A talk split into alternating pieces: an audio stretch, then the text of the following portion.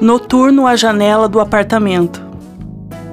Poesia do livro Sentimento do Mundo, de Carlos Drummond de Andrade.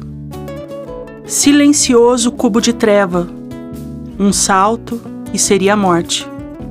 Mas é apenas, sob o vento, a integração na noite. Nenhum pensamento de infância, nem saudade, nem vão propósito. Somente a contemplação de um mundo enorme e parado. A soma da vida é nula, mas a vida tem tal poder. Na escuridão absoluta, como líquido circula. Suicídio, riqueza, ciência. A alma severa se interroga e logo se cala. E não sabe se é noite, mar ou distância. Triste farol da ilha rasa.